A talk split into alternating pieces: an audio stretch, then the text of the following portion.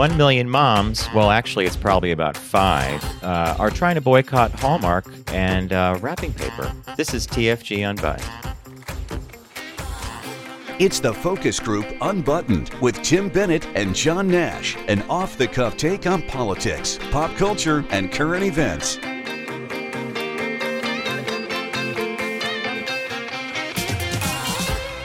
Welcome to TFG Unbuttoned. John Nash here with my good friend and co host Tim Bennett. Find us every Tuesday on your podcast platform of choice. And of course, check out the Focus Group on Wednesdays from 1 to 2 p.m. East on Facebook Live or YouTube. And of course, focusgroupradio.com is the location to go for all our media and information about me and Tim. Welcome to the new week, Mr. Bennett. Thank you, Mr. Nash. Thank you, Mr. Nash. Did you? I was thinking about you a lot yesterday because we were watching some classic Lucy episodes on Hulu. Oh. And from season one, one of our favorites came up, and Bob was laughing about it. It's uh, called Seance. Oh. and what I really loved about it was Lucy hides behind Ethel, who's wearing this turban and this thing. And when she calls up a ghost or a spirit, she does it in a radio fashion. You know, like like almost like she's on a wartime, like over and out, over and out. Are you Hello, there, Tilly? Tilly? Hello, over, Tilly. over. Yeah.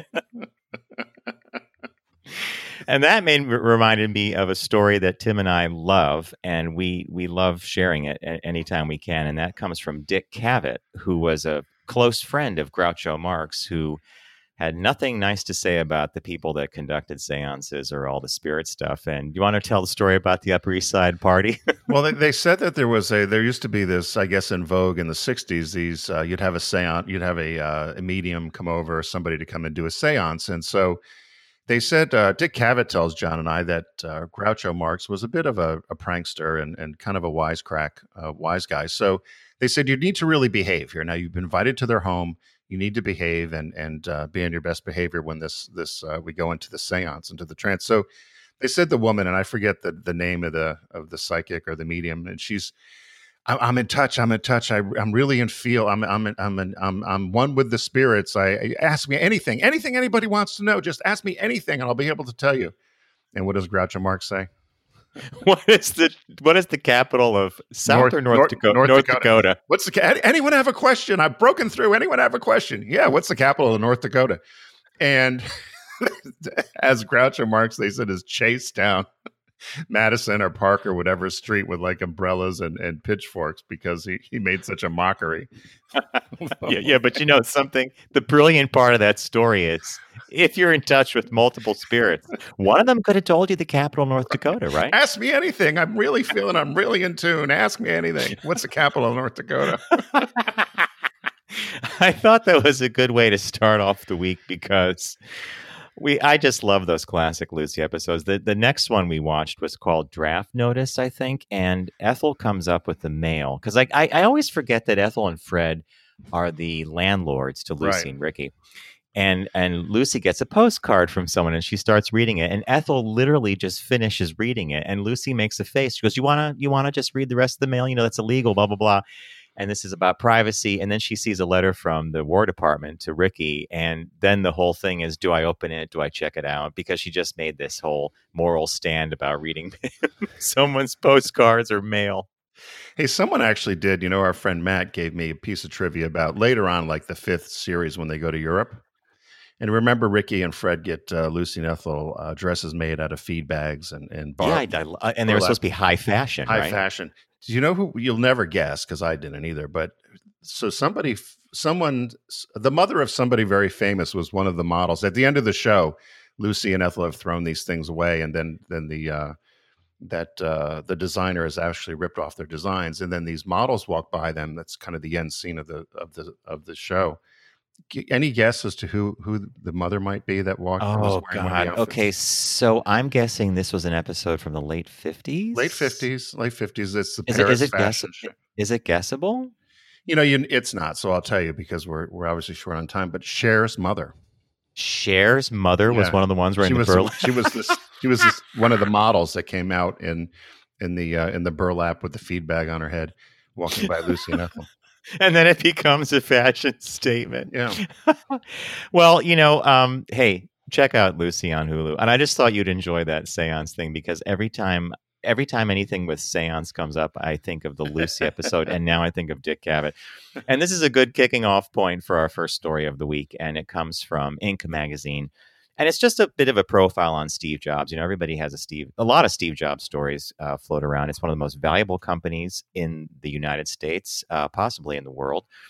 And um, he was apparently very mercurial, but the headline reads Steve Jobs once prank called a Starbucks.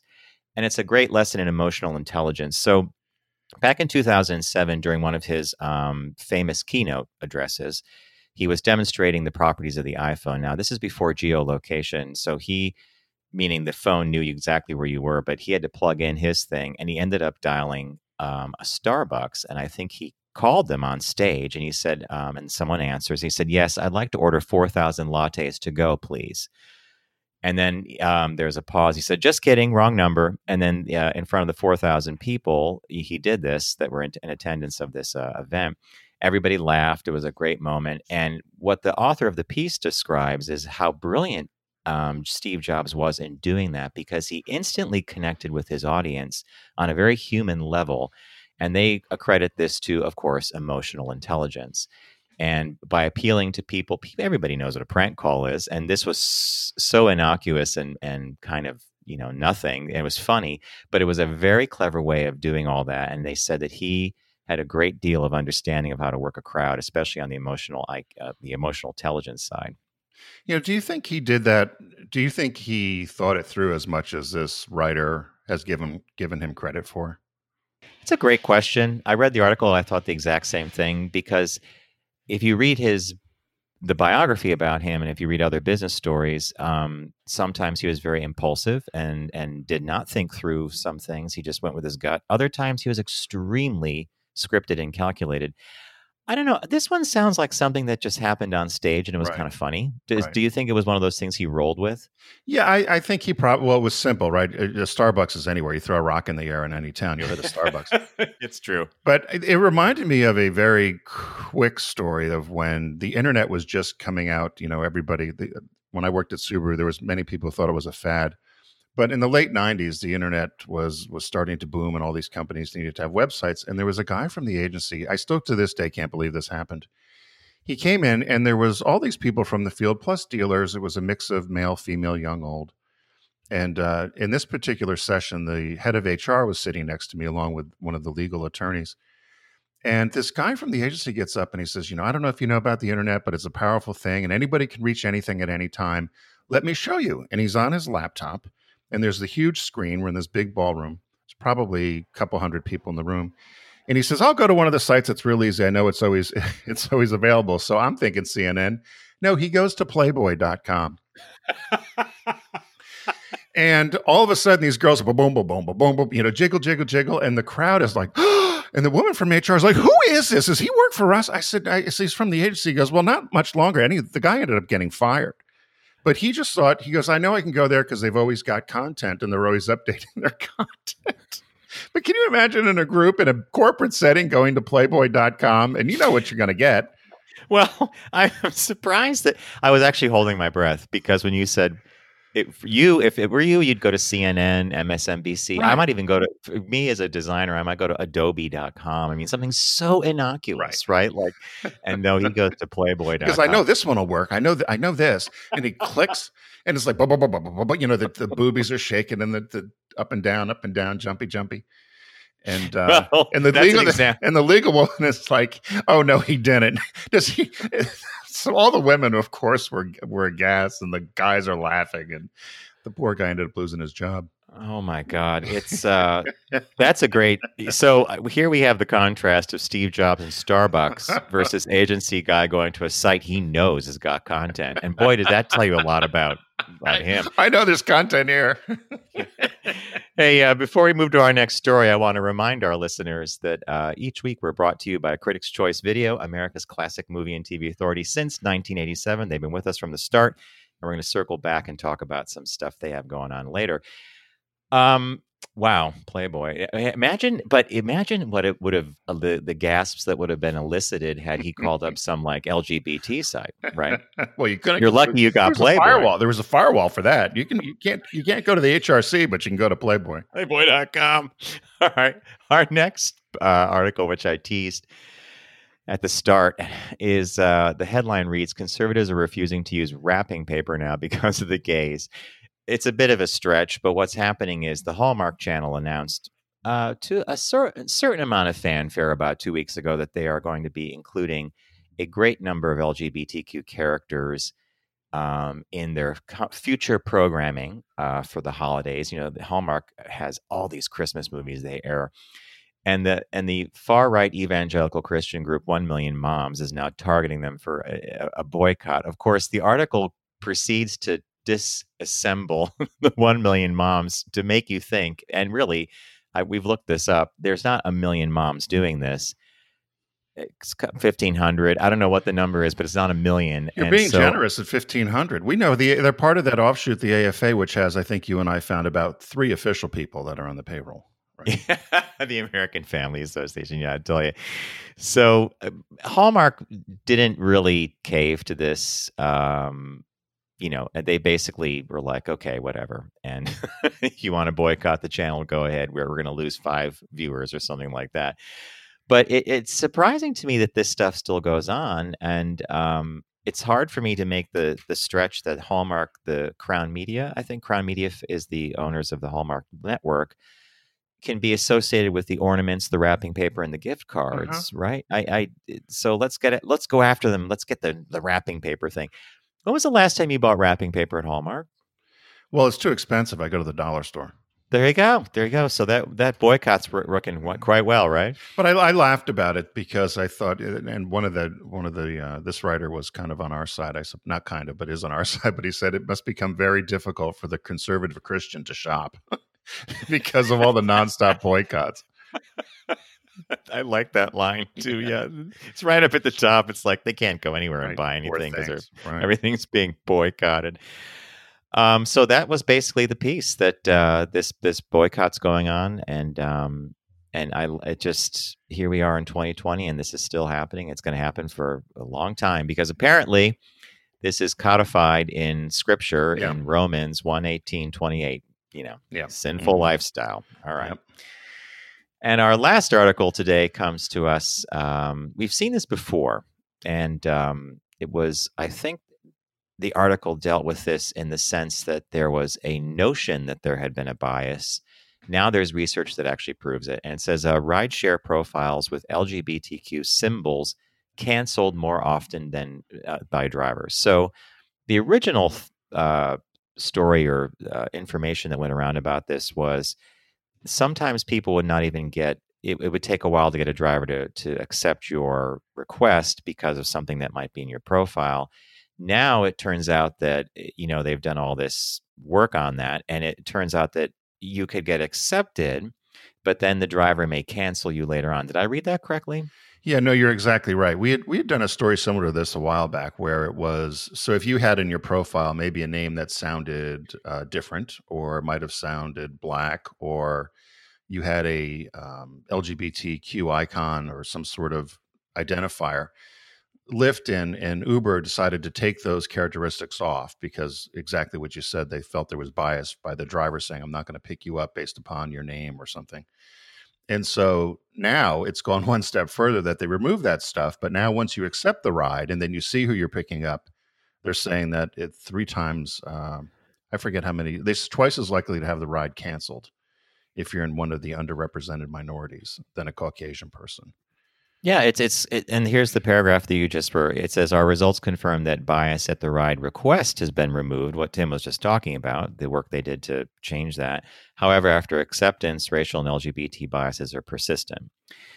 Um, that one, it was interesting to me. Um, the other thing that I thought about with this is um, you know, when it comes to Uber and Lyft, they're very utilitarian to yeah. me. And I, I, can't even imagine spending one extra second changing anything about my bio other than my name and my address, right? I, I, I or putting up a special picture or like you know what I mean. It's it's well, it reminds me of a resume. They used to tell you years ago don't put that you're a member of the Young Republicans or a member of the Young Democrats or you were part of the uh, Inter Christian Fellowship of Athletes or any of that sort of stuff. They said just remove all those things off your resume because you don't know the screening process, what it's going through. And so don't give somebody a reason not to call you in or to not interview you. And this to me is the same thing. You put your name in or your screen name or whatever your handle is and leave it at that. And uh, because, um, it seems like they they in fact did the study and that there is bias based upon either name or if you are a part of one of these underrepresented groups such as uh, LGBTQ. Have you ever had a ride cancel? Accidentally, um, like I was at JFK one time coming back from a trip, and the um, the driver actually picked up the wrong John. I mean, oh. I guess, and and then sounds like I'm a pimp or something, but or no, uh, John is a client. Sorry. Um, and then about um, and then it got it was a it was a big screw up with the app. Right. And but that's the only time it ever happened. But beyond that, no, never had a, a ride. But canceled. you probably also don't have anything. No, you, no. You, you, know all kinds of you know. I'm here. I'm queer. Get used to it on the on the on your nope. profile as I said earlier, it just seems like a, an insane waste of time because it's a utility. It, it, would be as if you decorated your Metro card so that you alone could see you swipe your little thing through. Um, I, I, don't know. I, that's just me. Decorate look at, your Metro card. Look at my Metro card. It's got glitter on it. You got stickers. I'm gonna get a rainbow. so that was uh, that's that article there. So um, yeah, well, it's not surprising given the wide range of drivers and where they all hail from, right? That there would that this would be going on, um, and I'll just say that.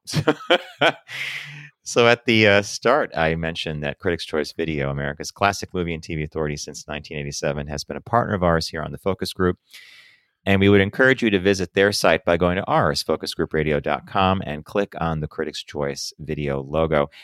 Uh, when you get there, upper left corner, you could request a catalog. It's my favorite way of shopping. It comes every five, four or five weeks. And I tell you, the beauty of non-linear, I don't know what I want. I don't even know if I want anything, but I flip it open and boom, I'll come to a page of like, gee, I never saw that or I'd like to see that.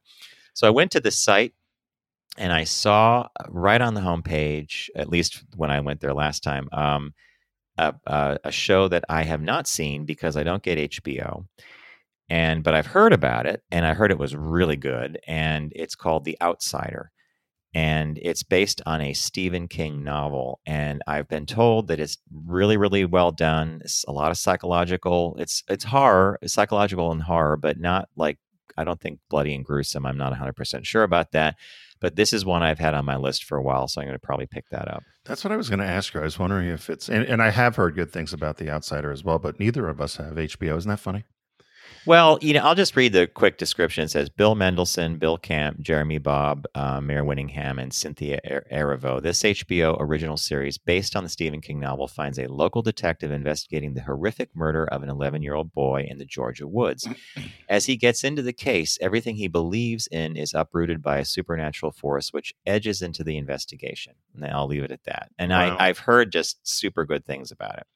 So I, I, looked at something totally different there on the on the page though. But as you as you noted, there's a number of sales going on, but there's one that I've never seen before, and it's just right up my alley. It's called the Awesome '80s Sale, and there's actually 844 movies um, that are in the uh, under this under the sale banner there for the 80s, and I'm going through them all and just smiling and laughing. I mean, everything from Trading Places to Mommy Dearest to Stephen King collection, lots of uh, John Travolta, Tom Cruise. Karate Kid. I mean, I'm just it's uh Silkwood. Oh my god. Yeah, Beverly so, Hills Cop, yeah, Witness. The, yeah. We we boy, we came of age in a Flashdance. Flashdance. oh, this is a good one, Tim. I like this. Yeah, so the awesome 80s cell is there as well. So hey, again, we want to thank Critics Choice Video. It's America's classic movie and TV authority since 1987. They've been with us here on TFG Unbuttoned from the start, and so we thank them and thank all of you for supporting them. If you go to focusgroupradio.com, click on the Critics' Choice video logo because we all get credit for it and uh, it keeps us coming to you each week. So we hope you all have a great week and uh, be sure to catch our Wednesday broadcast, which is the focus group with Tim Bennett and John Nash. And uh, wear your mask, and if you're in if you're in line of the uh, of the latest hurricane or tropical storm, stay dry. Take care. It's the Focus Group Unbuttoned with Tim Bennett and John Nash. Available every Tuesday. Learn more about Tim and John, Unbuttoned, and all of the Focus Group platforms at focusgroupradio.com.